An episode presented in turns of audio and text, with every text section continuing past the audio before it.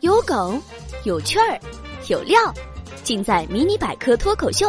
口袋里的小知识，拒绝枯燥。我是主播小柯。互联网上有这么一些视频，他们的全部内容就是挤黑头、挤痘痘、挖耳屎。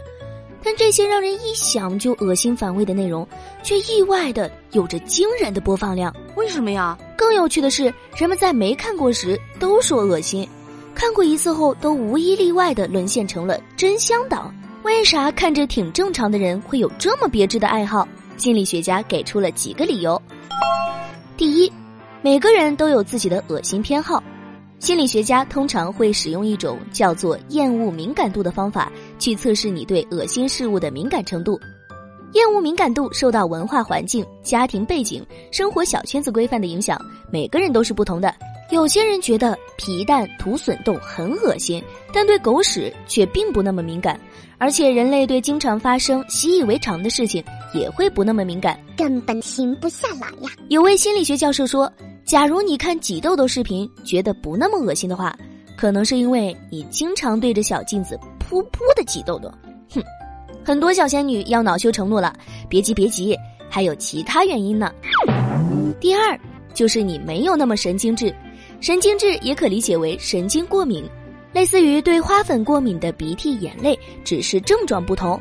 在面临心理困难时。神经质的人精神上会出现强烈的不安，并由此导致错误的认识，把健康人都有的不安和不适感等心身生理变化误认为病态或者异常。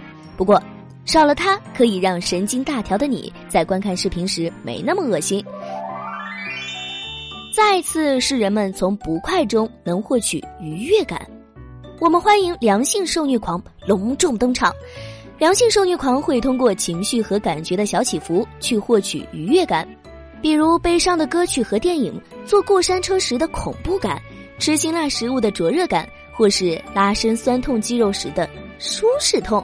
这时候精神上的愉悦超过了对身体的刺激，因为你知道它不会真的伤害到你，你会特别享受那酸爽的感觉。最后一种解释就是，你渴望刺激。这就跟喜欢看恐怖片是一样的道理，因为日常生活总是比较无趣的，有些人就想寻求刺激和新鲜感，让自己感觉兴奋。